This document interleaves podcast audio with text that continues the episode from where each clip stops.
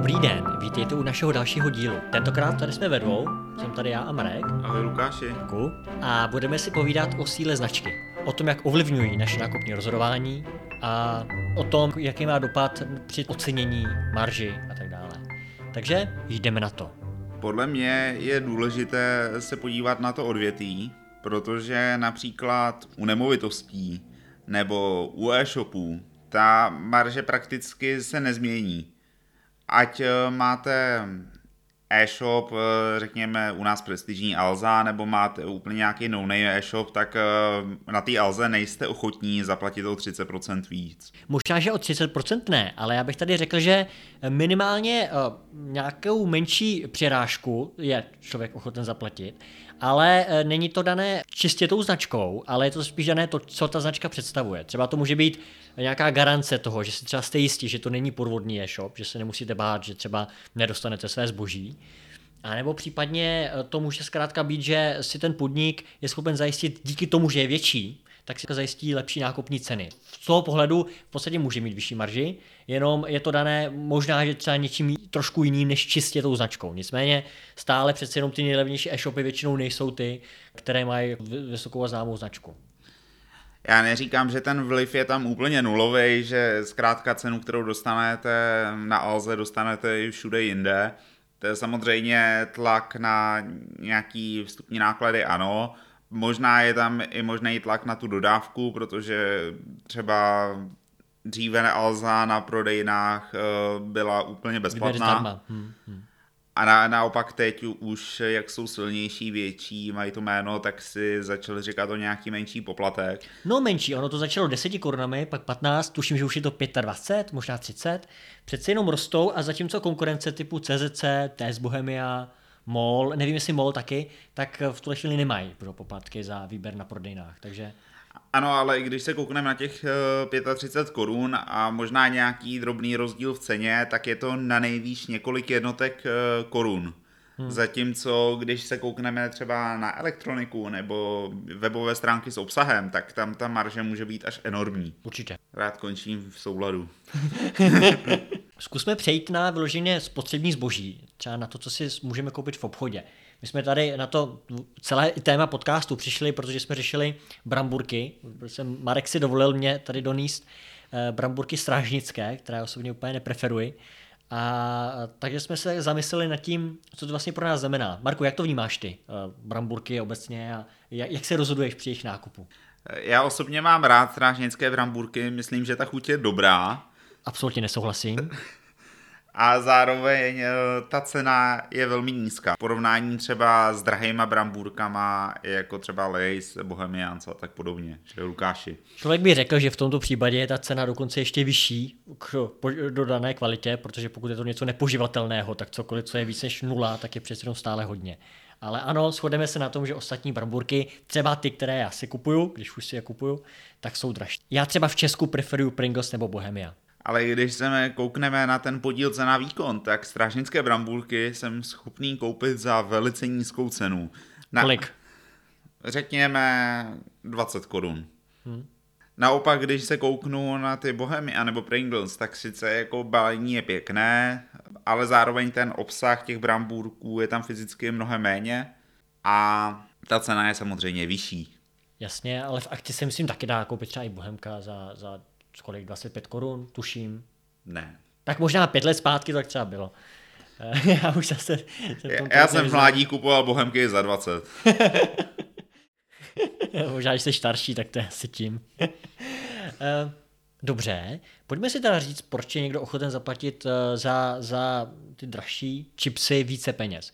Třeba za mě, z mé perspektivy, to je to, že zkrátka eh, mi chutnají více, že třeba ty Pringles já osobně považuji za asi jedny z nejlepších, které jsou dostupné na českém trhu. Chutají poměrně poctivě a je zkrátka vidět, že třeba i každý ten lupínek je v podstatě stejný, nebo jako velice podobný, že tam jako je nějaká standardizace, která je taková zajímavá. Na druhou stranu ta cena je vysoká a já se zase preferuju poměr cena výkon, a vím, že strážnické brambůrky mi chutnají a zároveň ušetřím. Pojďme se na to podívat z pohledu marže. Máme tady firmu, která vyrábí eh, stražnické bramburky.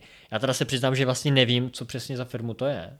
a, a kdo je vlastní. Strážnické bram, eh, bramburky Hobža SRO, myslím. Tady je vidět, kdo zná věci, co nakupuje. A Myslím, že se plánuje zahraniční expanze do Spojených států a tak podobně.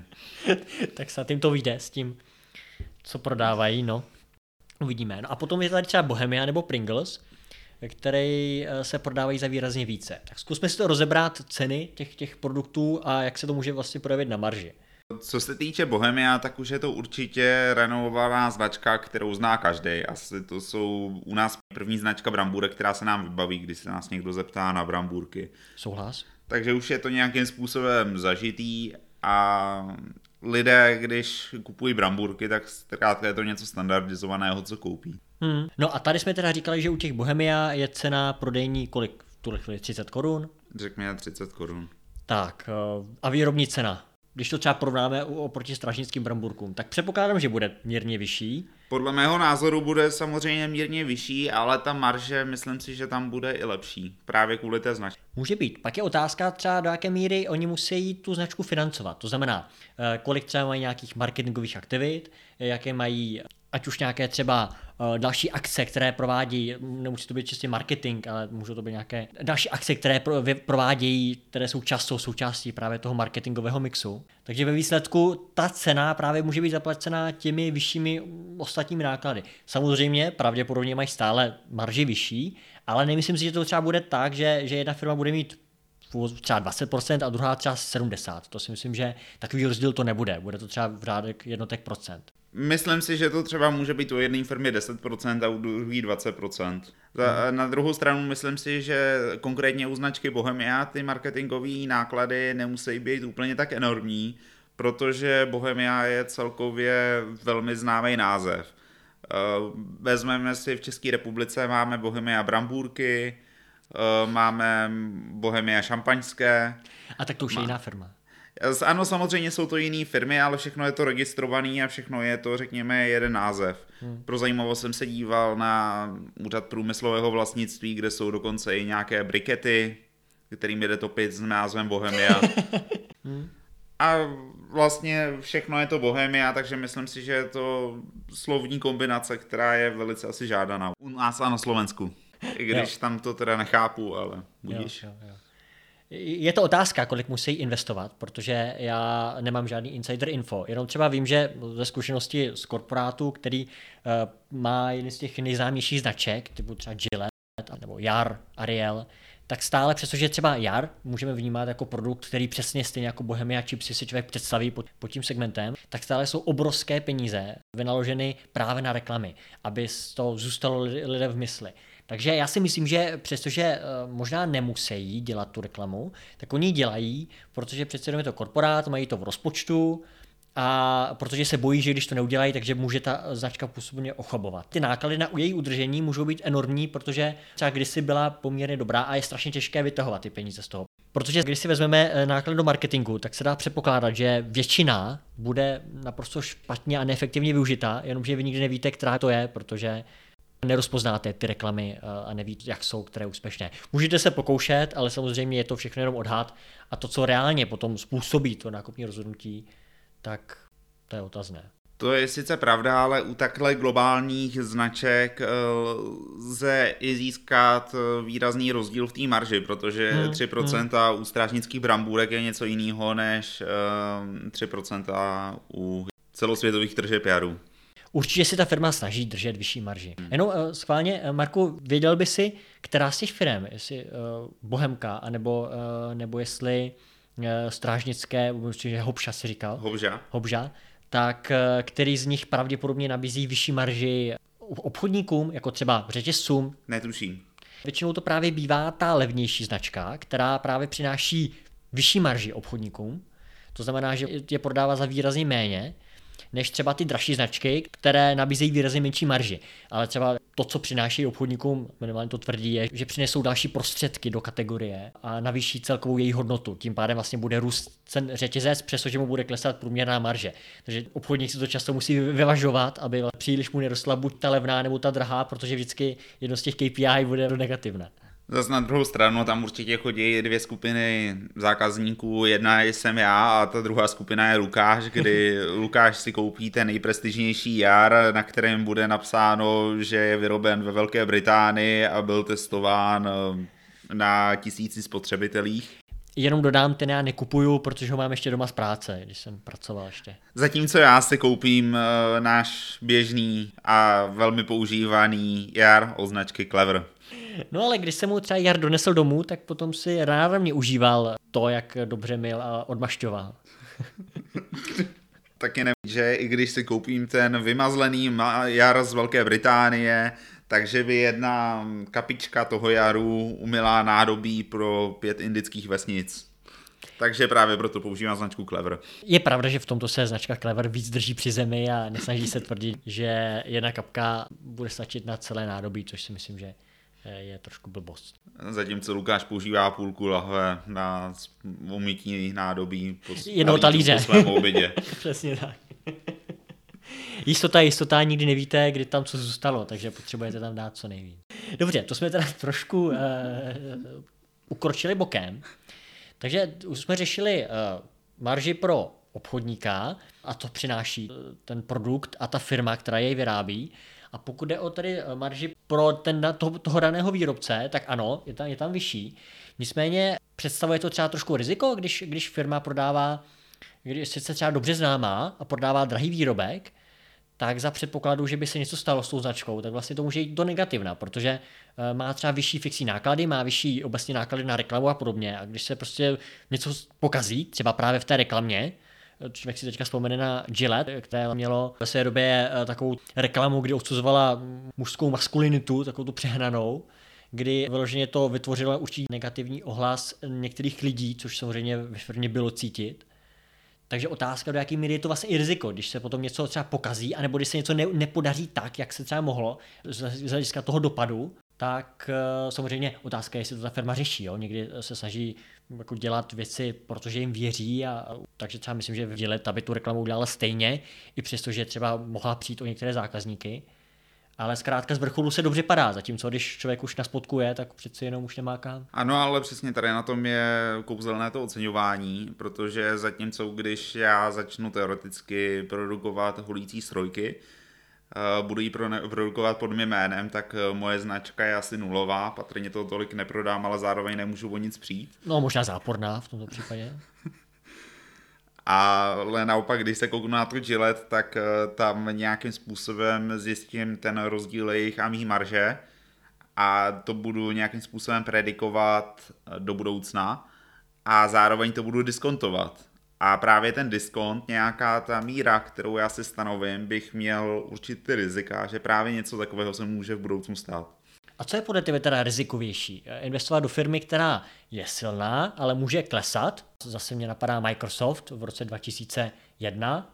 A nebo firma, která má vyšší marže, ale je, na trhu má velice malý podíl, ale může vyrůst teoreticky. Nebo může úplně skončit, ale samozřejmě. Řekněme, máme tři druhy společností. Máme, máme společnost, že bych já začal produkovat holící strojky, kde pravděpodobně hodnota té značky se bude rovnat nějakým zřizovacím nákladům, že já půjdu a zaregistruju si tu značku, takže to bude několik sto korun, tisíci korun. Hmm. Pak eh, tady máme menší společnost, která má nějaký podíl na trhu, možná může mírně růst, ale zároveň není nějak extra silná. V tomhle případě asi třeba ten diskont bude větší, a pak tady máme tu nejsilnější společnost, která je, řekněme, globální, která má velmi silnou značku a kde ten diskont bude menší. Ale na druhou stranu tady vstupuje ještě jeden faktor, že když nemáme úplně tu silnou značku, tak uh, my pravidla řekneme, že, že ta značka může takhle fungovat v nezměněném stavu 10 let hmm. což je délka přibližně té licence, ale tady se k tomu spíš přistupuje, že po těch deseti letech eh, se ta značka stane všední, všichni jsou schopni reprodukovat, dělat to samý a ty příjmy po těch deseti letech, dejme tomu, končí. Zatímco, když se koukneme na ty super světové firmy, kdyby se oceňovaly jejich značky, eh, řekněme Apple, Panasonic, Coca-Cola, tak tam se to prakticky bere, že ta výhoda je svým způsobem trvalá Hmm. A ty dosahuješ to zvýšeného příjmu teoreticky do nekonečná, takže, takže ten peněžní příjem je nekonečný a tím pádem větší. Takže asi to nelze úplně jednoznačně usoudit.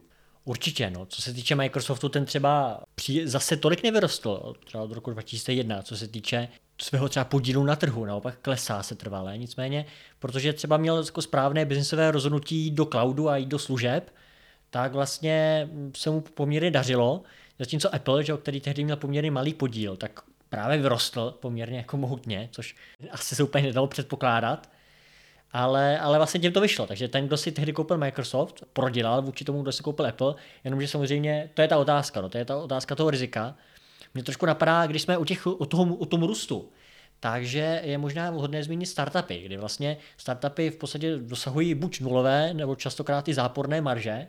Třeba DoorDash, tam jsem slyšel, že na, na jednu pizzu, eh, jednu pizzu dotuje třeba až třeba 5-10 dolary, Eh, kterou si zakoupíte, nebo jsou dokonce i tak, takové startupy, které třeba vynaloží 2 dolary na každý jeden získaný dolar. Jo? To znamená, že mají vlastně to tež, co vydělají, tak, mají ve, tak jsou ve ztrátě. A potom je otázka, jak vlastně stále je určité množství investorů, kteří jsou ochotní je ocenit na poměrně vysoké částky, vysoké valuace, a protože vidí tu růstovou příležitost. Tak vlastně jak to v tuhle chvíli zakomponovat, protože kdy je to záležitost jenom startupů, nebo můžeme očekávat, že i jiné firmy zase třeba ten Apple, který vyrostl masivně, můžou vyrůst. A jak to, jak to potom do toho dát? Ta, tady, je, tady jsou dvě možnosti, jak to můžeme, nebo je spoustu možností, ale řádově dvě ty jednodušší. Je, první je, že se díváme na ty tržby, řekneme, že ta zvýšená marže je x procent a teď to všechno vynásobím, udělám si nějaký plán, zdiskontuju a mám hodnotu. A nebo pak mám druhý přístup, kde já se dívám na ten zisk a říkám, říkám si, ta značka je docela dobrá, porovnám to s něčím jiným a řeknu, oni třeba díky té značce dosahují půlky zisku. Takže já vezmu tu půlku zisku, zase ji plánu do budoucna, diskontuju a získám tu hodnotu. U těch společností, které nevydělávají, tak asi se spíš soustředím na ty tržby. A hmm. musím říct, že v aktuální situaci je to asi nejčastější způsob ocenění, že se vychází z těch tržeb. Právě, jenomže mně přijde, že potom se u spousty společností zjistí, že nebudou nikdy schopni dosahovat eh, třeba zisku, protože zkrátka ten business model tomu není přizpůsobený. Takže ty valuace jsou trošku mimo. A to by se právě mělo promítnout v té diskontní sazbě, kde já sice můžu říct, že mám startup, který dneska vydělává 5 tisíc, za, za rok to může být 20 milionů, za, za tři roky to může být miliarda, ale samozřejmě ten diskont nebude 5-10%, jako by to bylo v případě Apple, ale může být třeba i několik desítek procent. Hmm, hmm. Což je téma, o kterém se budeme bavit možná v jednom z příštích podcastů, když zmíníme třeba dluhopisy a to, jak některé firmy vydávají takzvané junk bondy a snaží se uh, získat na trhu nějaké peníze a potom se stává, že investoři přijdou s pláčem domů, pokud se něco nepodaří, což je bohužel docela časté. Ano, přesně tak. Pojďme to tedy trošku shrnout. Za mě eh, stejně, když přemýšlím o tom o nejlepších bramburkách, které jsem kdy měl, tak to není ani Bohemia, ani Pringles, rozhodně ne stražnické. Eh, to, co jsem si nejvíc užil, byla malá kanadská firma, která vyráběla eh, bramburky Spokes, což byly bramburky, které byly, můžete si je vyhledat, což je to spokes.ca, webová stránka, kdy vlastně jsou to na nich je vidět, že to jsou poctivé bramburky, které jsou dělané v úfozovkách ruč. Člověk má velice dobrý pocit z toho, že si je dá. A zkrátka, přestože to nebyla žádná velká značka, tak jsem za ně byl ochoten zaplatit a tuším, že to bylo asi 5 dolarů kanadských, takže... A jinak vypadá jako od společnosti Clever. Ale řekl bych, že kvalita je trošku jiná než společnost Clever. Totálně. ne, ale opravdu to by, to by ti chutnalo. Jednou tohle musíš ochutnat. Dobře, a to doporučuju všem. Já jsem samozřejmě jednou uvažoval jednu dobu, že bych je dovážel do Česka, jenomže přece jenom tam je trošku problém, že já jsem si jednou sebou vzal letadlem, ale jak v letadle, jak se natřásl ta taška, tak se strašně tam roztřepal ten sůl, takže to bylo neskutečně slaný. Takže se to nedalo skoro sníst. Ale normálně to zase tak slaný není, no, to jenom uh, v tom letadle se trošku pokazí. Já budu nadále preferovat uh, nízkou cenu a poměr cena výkon. Tak jo, uh, takže děkujeme vám, že jste tady s námi byli. Doufáme, že se vám tentokrát, to, že jsme byli ve dvou, tak možná, že to bylo trošku intenzivnější diskuze. Snad se vám to líbilo a uvidíme se snad někdy příště. Děkuji za pozvání, Lukáši. Jo, moje radost. A dej si nějaké dobré brambůrky. Už se těším, až odejdeš a v tu chvíli vyhazuju ty stražnický, co jsme dones. Každopádně, nasledanou. Naschledanou.